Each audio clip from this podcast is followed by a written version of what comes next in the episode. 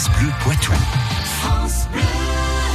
Les histoires du Poitou, c'est tous les matins avec Patrick Citeau. Nous nous intéressons aujourd'hui à la tour de Marmande, c'est à euh, Velèche, dans la Vienne. C'est en effet un des monuments du Poitou retenu dans le cadre du tirage spécial du loto du patrimoine qui a lieu ce soir. L'opération lancée par le ministère de la Culture et le journaliste Stéphane Bern pour récolter des fonds destinés à la sauvegarde du patrimoine en péril va en effet se concrétiser ce soir.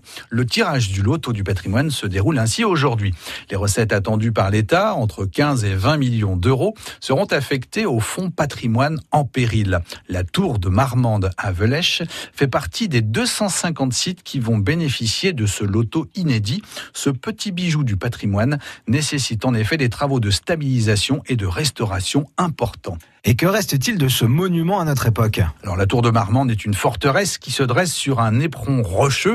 Le site est composé d'une enceinte fortifiée, d'une tour maîtresse, flanquée d'une tour de guet, de logis et de deux ailes. L'enceinte nord est constituée d'un ensemble de petites murailles, les courtines comme on les appelle, et de tours de 11 mètres de hauteur.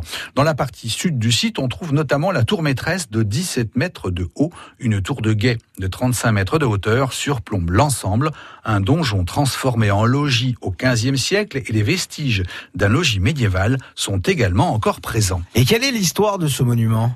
Elle est étroitement liée à la géographie des lieux, vous allez voir. Le site est implanté à l'extrémité d'un éperon rocheux qui domine les campagnes environnantes.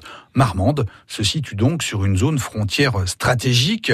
Dès l'an 1000, la forteresse se trouve au cœur d'un champ de bataille entre Touraine, Poitou et Anjou.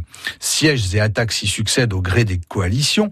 Il faut attendre 1730 pour que le site soit vendu pour la première fois de son histoire. C'est Marc Pierre, comte d'Argenson, ministre de la guerre de Louis XV, qui en fait l'acquisition.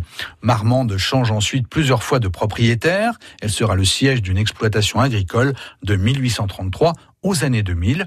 Classée au titre des monuments historiques en 2015, la tour de Marmande tourne donc aujourd'hui une nouvelle page de son périple dans le temps. Une histoire bien sûr à retrouver sur francebleu.fr.